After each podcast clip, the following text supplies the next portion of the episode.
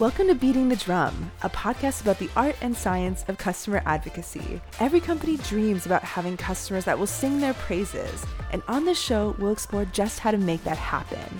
I'm your host, Margot Leong, and for nearly a decade, I've helped create, nurture, and mobilize customer evangelists for B2B and B2C. On this episode, I was joined by Christina Prudent, Senior Customer Marketing Manager at FullStory. Previously, she worked in customer marketing at companies like TalkDesk and NICE inContact, but also spent some time in customer success, an experience which has deeply influenced her current approach to advocacy and customer engagement. We talk about how customer marketing can align with customer success, developing relationships with customers in our new remote world, and the importance of active listening in building rapport. If you're interested in fantasy or mythology, I also highly recommend her podcast, Enchanted Ink, which explores the lore behind and inspired by young adult books like Harry Potter, A Wrinkle in Time, and The Chronicles of Narnia. Without further ado, here's my conversation with Christina. Hey, Christina. So excited to have you uh, on the podcast today. Thank you so much for having me. I'm I'm really psyched to talk to you. I've been looking forward to it all week. Same here. I think full disclosure, this is a Friday at 5 p.m. Pacific time. We're both nerding out over customer advocacy on a Friday night. There's nothing more that I would rather do. okay, so what I would love, Christina, is can you give us the 30,000 foot view of your career background and your trajectory into customer marketing and advocacy? Sure thing. Yeah, I have been in the SaaS world for the past almost six years now, primarily in customer marketing. However, I did have some little stints here and there in other roles. So it's very much a winding path to where I've ended up now. I spent about a year and a half as a technical account manager. I spent a year as an events and channel marketing manager back in 2014, 2015, and really just started my career as a marketing admin at a commercial real estate firm. So yeah, just lots of twists and turns, but have definitely made a space for myself within customer references and customer marketing. I think it was really interesting when you mentioned your path has been a winding path. And I actually think, you know, looking at the diverse array of podcast guests we've had on, I think a lot of people have also had winding paths. I had a leader in my previous company that really comforted me when I was feeling insecure about my resume, about my career path.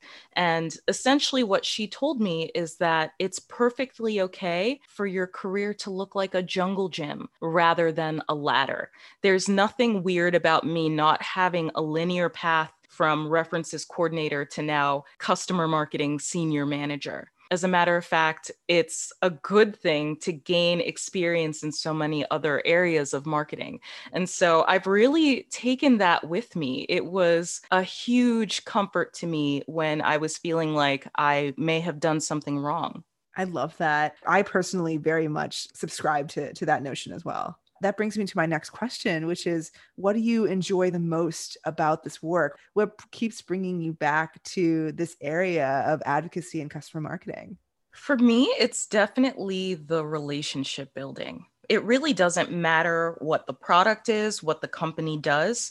When you're in customer marketing, you have the opportunity not only to listen to the customer, but to also communicate, forge those relationships, have those conversations. Even in the other roles that I was in, I've always been customer facing. I've always wanted to have the opportunity to get into the weeds and hear how the company can provide the most value to our users. Yeah, absolutely. And I think this is a, a, perfect segue into one of the topics that I really wanted to focus on for this conversation, which is around your time spent as a, a TAM or a technical account manager. So mm-hmm. I think, first off, I would love to hear about that story. How did you end up in this role, which is quite different than a marketing role? It is. It is. And for context, in this particular company, as a technical account manager, it's very much similar to what a customer success manager would be in any other organization. So there is certainly some technical troubleshooting involved, but it was very much a customer support, customer success role where I was the key point of contact between the user and the organization. And so, really developing the relationship and understanding their business, their use case to determine ways to really optimize their use of the product, share best practices, and make sure that they're getting the most value for all of the different teams that are using the tech. And in terms of how I ended up there, it was pretty interesting. I was in the customer references role for almost three years when the company that I was with got acquired. Mm-hmm. And they had really their own marketing org. So everyone on our side was starting to be pivoted toward digital marketing. And that happens to be one of the only roles in marketing that I've never really taken to. So I think I mentioned earlier, I happened to be in Atlanta and we lost an account manager in the Southeast region. And because of my references, experience, and relationships, the manager of the accounts team was like, Hey, you already know a lot of these customers, know and like, and you happen to be in region. So we'd be happy to have you pivot over to this team. And I was very excited to do it because when you're on the marketing team, and I think particularly in SaaS, but possibly for really any company that you're working at, when you're on the marketing team, you understand the messaging you understand what the product is supposed to do and how it's supposed to work in theory and what you're telling people it does. But you're not getting in there and working with the tech. You're not getting in the weeds and understanding the nuances. And so I was very excited to explore the more technical aspects of it was contact center software at the time. I really wanted to understand okay, how do you port over 1 800 numbers and how do you handle this reporting and things? So it was a great experience for me. And it really helped me understand CX. It helped me understand what they go through, how their relationships with the customer are completely different from a marketing relationship. I love this. I came from a customer support background, and I think that it's probably one of the things that has influenced me the most deeply in terms of mm-hmm. how I think about the customer relationship. I know that you were previously on the references side and you had those relationships, right? But of course, the type of role being within marketing is going to be very different than being within more of a CX role. So, talk to me about that transition for you. Yeah. So, the relationships that you build as a reference conference manager have the potential to be a lot more surface level, a lot more superficial than the relationships that you're expected to build as a customer support person. Because on the references side, you're really just kind of schmoozing, keeping the customer happy, offering them opportunities for thought leadership and the glamorous things. Whereas in the CX org, it is the good, the bad, and the ugly. If there's an issue, you are expected to troubleshoot it or find someone who will. You you are right there with the customer every step of the way. And that really opened my eyes. When you're in customer marketing and you're just looking for a speaker or a reference here and there, sometimes it can be a little bit difficult to understand when you go to the account holder and you say, Hey, I'd love to speak to this person. And they let you know that it's not a good time or there's an issue with the account and it would be best not to ask right now it took me stepping into that role to understand why some of these relationships are so protected in the way that they are. We need to remember in customer marketing that anything the customer is doing for us is essentially a favor. No matter what we offer them in return, they don't work for us. So they are using their time to advocate and evangelize for your company formally and informally. And as a customer support person, as a TAM, CSM, whatever the case may be, you need to balance that give and take in a different way from a reference manager and really be the gatekeeper and say, hey, we're asking a lot of them without giving them enough in return or addressing their needs with the product and things like that. So it was very much an eye opener for me. It was a much deeper relationship with the customer than I had previously in references. And I took that with me into my next customer marketing role and got a little bit more, I don't want to say personal personal, but definitely more of a deeper relationship with the customers than I had in the past. I recently interviewed Cynthia Hester, who runs customer advocacy and customer marketing for Google Cloud. And she said exactly the same thing, right? These customers don't work for you. And look at their business card, right? Does it say, does it say like your company name on it or does it say their company name on it? Right. I think it really behooves us to always keep that in mind. You know, we understand it at one level, which is that we have to protect our customers' time. On that sort of next level down, they are doing us a favor, mm-hmm. right? All of this is being done either on work time or on their personal time. I remember working with customers within Influitive, and you know, this guy would put his kids to bed and then go hang out in our communities Influitive afterwards, or put together slide decks for us so they could present for us as a customer. Every customer marketer can speak to that level and, and depth of relationship. I really just want to, to emphasize what you're saying there, which is that empathy for the customer, especially in the face of a lot of other stakeholders coming to you especially given that you had that CX background. Mm-hmm. How do you put up a stop sign when it comes to those organizations or departments within the company that are saying, "Hey, what about that customer? Can you get me a customer for this? This customer looks good." Like, right? think about that. that happens all the time, right? It definitely does. Of course, as a reference manager, customer marketing manager, you're always keeping an eye on and managing the different touch points with any particular account. But when I say that being on the CX side completely changed my perspective, you have to think about the fact too that a lot of customers will do things out of a weird sense of almost obligation. They might volunteer to do one or two reference activities here and there. And then the more that you ask them, the more that they feel kind of compelled to say yes.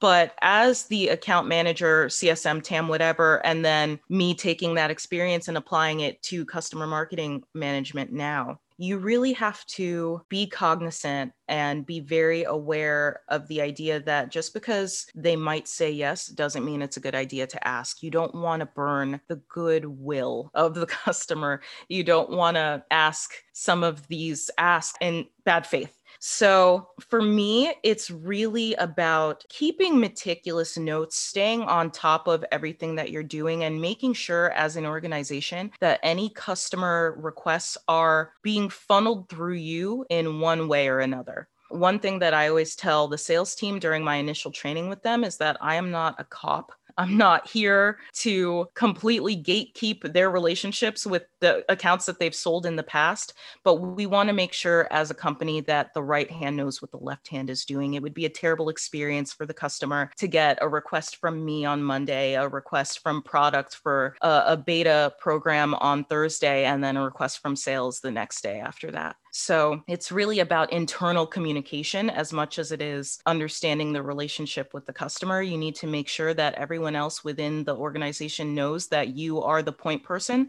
when it comes to customer touchpoints so that you can keep an eye on things and maybe pivot them in another direction. Oftentimes, sales has the tendency to kind of fixate on the marquee names and the big customers, the ones that they know are the happiest. And so they say, oh, we need a big retailer and we have to use mm-hmm. X big box store every time we want to speak to a big retailer. And it's like, no, we actually have several. Thankfully, I have relationships with all of them, and we're going to speak with someone different this time and give the other company a little bit of a break. Yeah, exactly. There's a theme sort of emerging here. You have so much pressure from other departments but they're mm-hmm. all thinking short term. I yes. need a customer yesterday.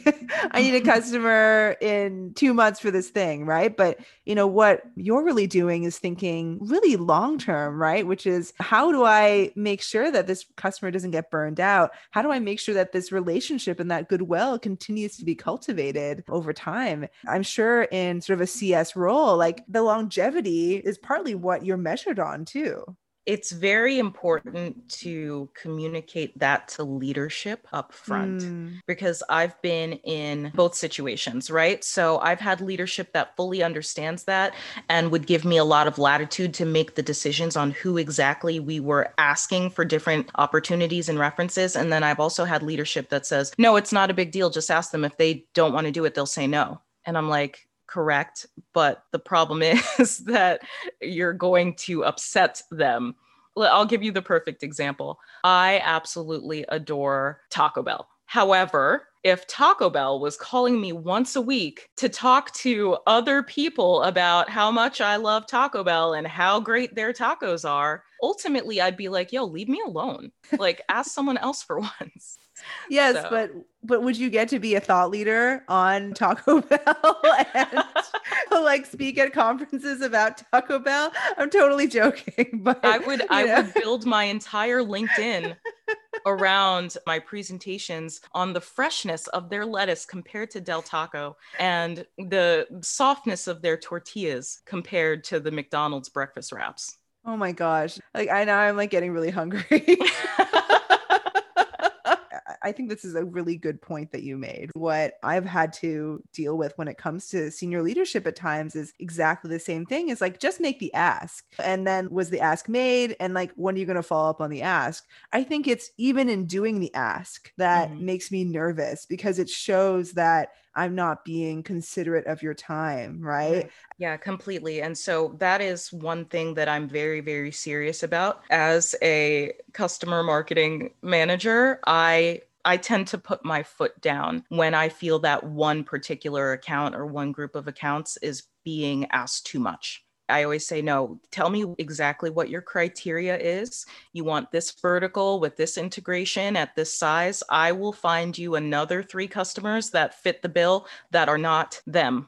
You're really trying to figure out what's the actual first principles question that you have here. I'm sure we can find another solution. I find that works really well. That's one uh, thing that I, I require too in my reference requests. I always tell the salespeople what exactly is the question that we're trying to answer. We should not just be offering references as a proof point. That's what all of our content from top of funnel all the way down to that step right before references. We have a million other proof points, there needs to be a specific question that they want to hear from the mouth of a user. The way that I tend to explain it to leadership is that, in my mind, references are not meant to move an opportunity through the sales cycle, they're meant to close opportunities. So you're not really engaging a customer reference until that decision point where they're just doing their due diligence and pretty much ready to sign on the dotted line, but they want to speak to a user and understand some of the nitty gritty. Anything prior to that, that's what we have our content for, our webinars, our one to many assets and things where we might have customers speaking and we might have quotables, but you're not actually taking up anyone's time for a deal that's not close to closing, for a deal that might fall apart on something as simple as price. Yeah, Exactly. I think what has been really interesting uh, about the conversation so far is that we're getting a really good lens on the customer and how to protect that customer experience. I'd love to use this time to get the lens on customer success. For example, what is the day to day like for someone working in a success role? So, for me, the day to day was primarily coaching. I would meet with customers when they signed on and made it through onboarding implementation. And I would ask them, and at the beginning of each quarter, what are your business goals as a whole for the quarter? And what are your goals in terms of leveraging the technology? And once I had that knowledge, I spent a lot of my time, a lot of our weekly sessions, walking them through different best practices, reporting tips and tricks, things that might help them along their roadmap. So that was the bulk of it. But then, of course, there's a lot of emergency situations, a lot of putting out fires, dealing with outages. Maybe there's a billing issue. So handling all of those things on a daily basis. And then I'm getting a request coming in saying, oh, we would like this person to be a speaker at this conference or this event, webinar, reference call, what have you. I need to look at the account holistically, right? I need to make sure that they are happy first and foremost. And when you're dealing with SaaS, when you're dealing with software in general, I think everyone, including the customer, understands that things are not going to be perfect 100% of the time, but you want to make sure that they trust you. They need to trust that even though things may go wrong, you're going to resolve it as quickly as possible to the best of your ability. So that's really the first thing that I look at, the overall health of the account and whether there's anything going on. Are there any tickets in right now? If so, have we responded quickly? Has it been resolved? Is it a good time to ask? Are they in the middle of a renewal cycle? Because if they are, then maybe we don't want to come to them asking for something that they may want, you know, a discount or some other concession in return that we're not prepared to offer. So it's very much a, a, juggling act. It's very much understanding the individual personalities of the contacts within the account, the overall health of the account, and where we are kind of in their roadmap, in their process. Because sometimes you get requests for a specific account that may not even be mature enough to handle the request that's coming their way. Maybe we have someone else with a more intricate use case that can speak more intelligently to this this topic. So, yeah, just a lot of moving parts. I can imagine. I think that's really helpful, right? The more that we can step into the shoes of departments that we work with the most and understand what's on their plate and the day to day, then we as customer marketers can better tailor our requests. You know, you have to have more sympathy for what other people are going through versus mm-hmm. just thinking, right? Okay, this is the middle person to get to a customer, basically. It, it's also about understanding your contacts as well. You might have a really marquee brand name company with an interesting use case, but your primary contact there might not be an engaging speaker or they might not be the type of personality that is interested in thought leadership and things like that. So you're also quarterbacking the requests in that way and understanding that there's going to be certain asks that don't fit with your contact at that company. And either you need to try to get in touch with the right person and develop a new relationship there or pivot to a different organization within your reference pool. How do you think that we as customer marketers, how can we better partner with success? Yeah, I think the name of the game is really alignment. As you're developing your quarterly goals, I always recommend speaking to CS or CX leadership and understanding what their goals are for their accounts, their customers. All of the requests should really be coming through the customer marketing person.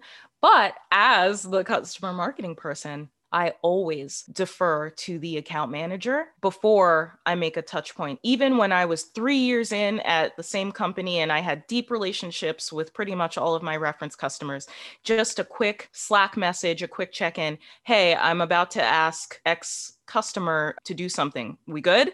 Because the customer success person is always going to be the main touch point, at least in the organizations that I've worked at. So they're going to know if there are any last minute issues or things that have popped up that if I go and, and make a request of the customer would make us look inconsiderate. So it's about alignment, it's about trust, and it's about really having that open line of communication between yourself and the CX team so that you're always on the same page and everyone is aware of what is being asked of the customer, how often, things like that. Mm-hmm. I think that is super important because sometimes it can be easy to think, okay, you know, let me just cut out the middle person for this one time, you know, and maybe mm-hmm. it won't be a big deal. But I do think that from an internal trust standpoint, being very intentional about that can be very important really there's no downside.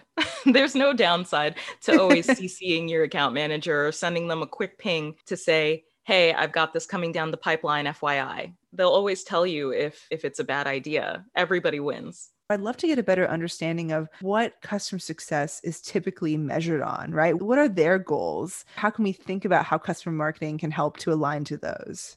for the teams that I've worked with and been on, the primary goal is is retention. So of course, as we're talking about protecting those relationships and not burning out the customer, not burning the goodwill, every single person in the company is responsible for referenceability. Every time the customer interacts with someone from your company, it's your responsibility to make sure that they're having a positive experience.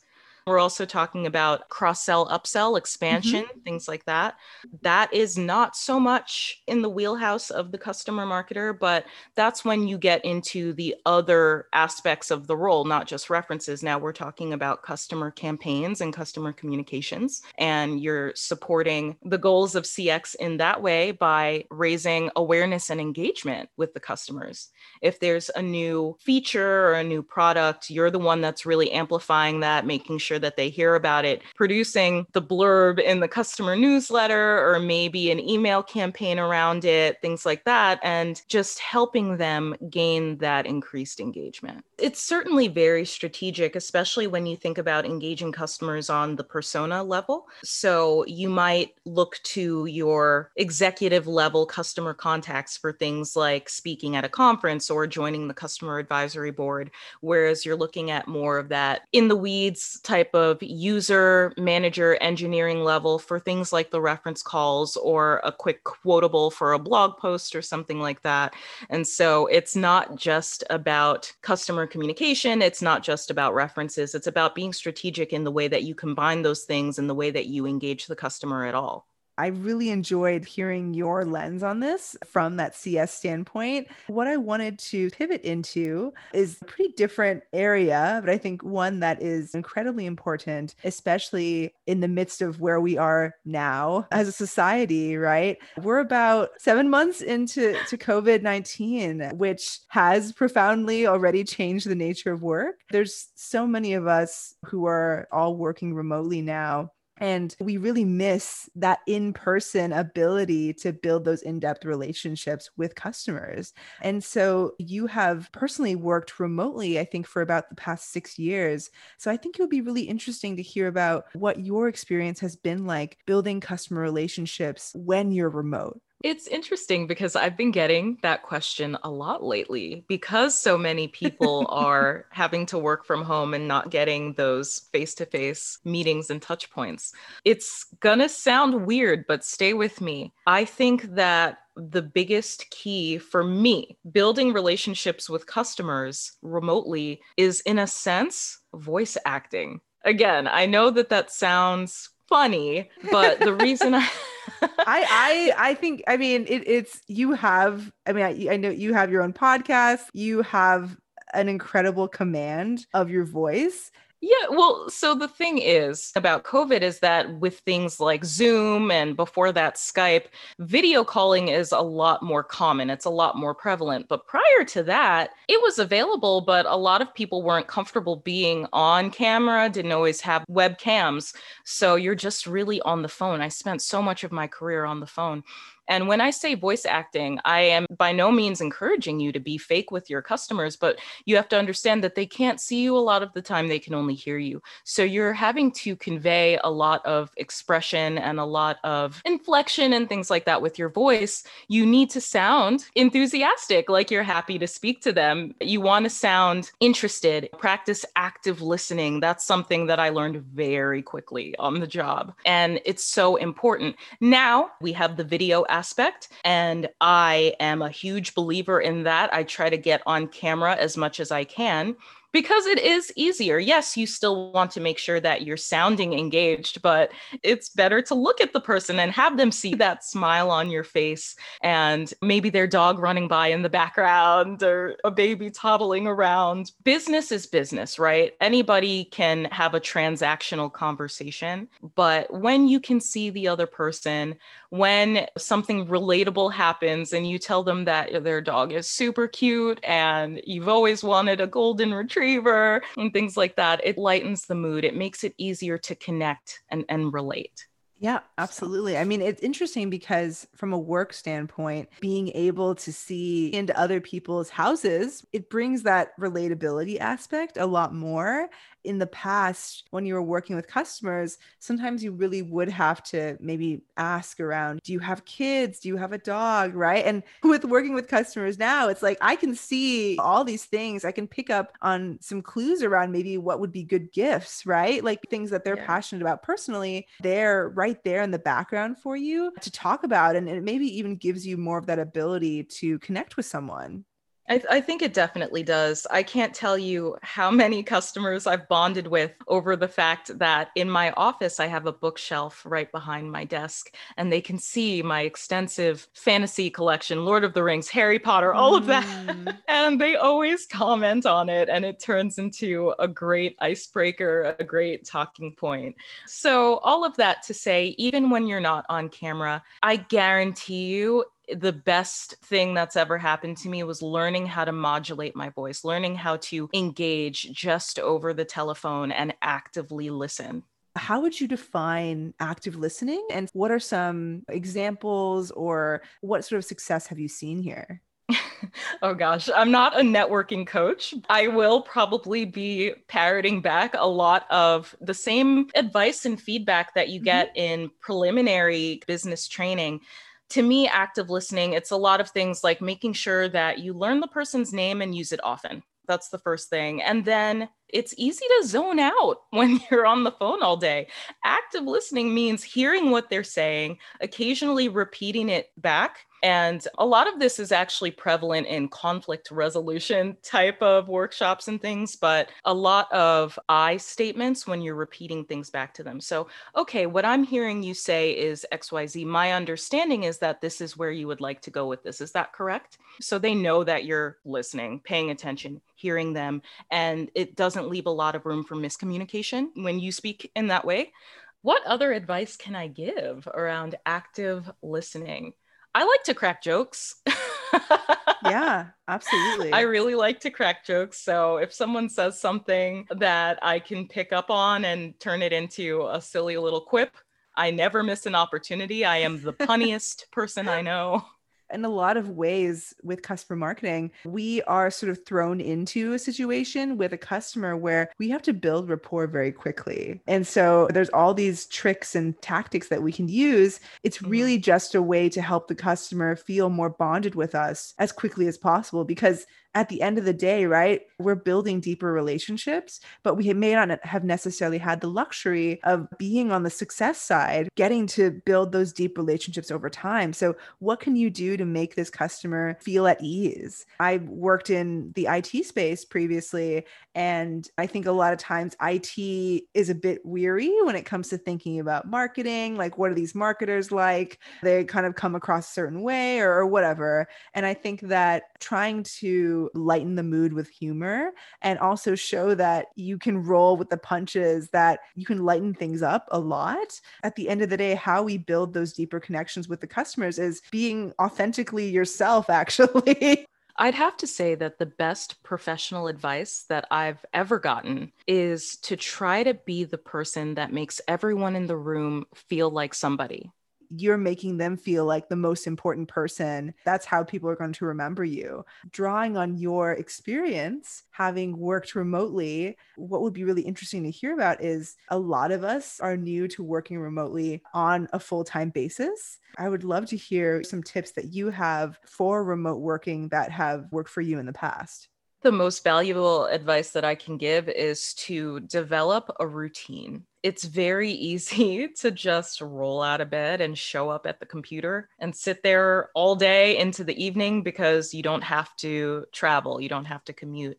Having that routine just makes you feel like a person. Wake up a little bit earlier than you need to, take a walk, take a shower, and then go sit at the computer, have your morning, and take a defined lunch break, whether that's leaving the apartment or the house or not, whether that's sitting down and watching some television.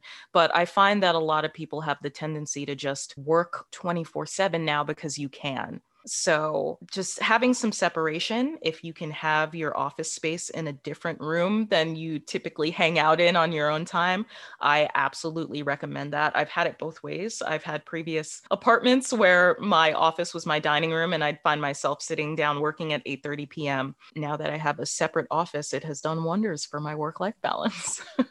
I definitely will raise my hand around not setting those d- defined breaks. Mm-hmm. I haven't actually eaten anything all day, yeah. you know, because I just sit down at basically my couch desk and that's it. I'll just, you know, I'll look up and it'll be 5, 6 p.m. are you pretty defined about these are my hours? And then after that, I'm shutting off?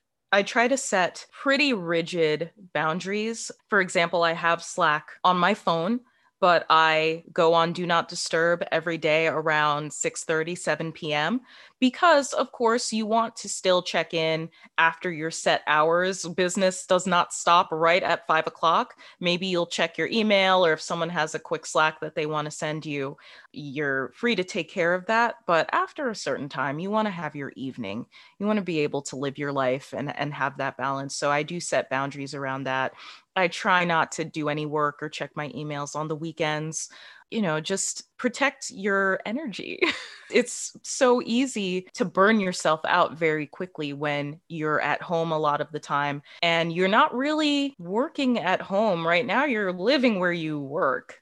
So, if you look at it that way and keep that in mind, it's very important to set boundaries and make sure that you are taking time for yourself and your loved ones you know, I think this is a perfect place to wrap up. Christina, it has been such a pleasure speaking with you. I have picked up quite a few tips myself and some good reminders actually around the active listening piece, some of those tactics there. Last question, of course, is if our listeners would like to connect with you, what would be the best way for them to do that? Oh, absolutely. Yeah, you can find me on LinkedIn. And if you are interested in mythology or fantasy yes. or any of those things, I do have uh, a website and a podcast called Enchanted Ink. So if you go to www.enchantedinkpodcast.com, you can message me there or on social media at Enchanted Ink Podcast, Facebook, Instagram, all of that good stuff. I'm absolutely going to link to your podcast in the show notes as well so people can check it out. Thank you so much. Thank you for having me. I so enjoyed this conversation and being able to just, as you said, geek out about customer advocacy with someone as enthusiastic as I am. Thanks for tuning into this episode of Beating the Drum. For more interviews with advocacy leaders and tips on creating customers that will sing your praises, head on over to our website, beatingthedrum.com. If you enjoyed today's show, please subscribe on Apple Podcasts, Spotify, or wherever you get your podcasts, and don't forget to rate and review us. If you know someone that would be a great fit for the show, I would love to hear about it. You can reach out at beatingthedrum.com. Take care, everybody.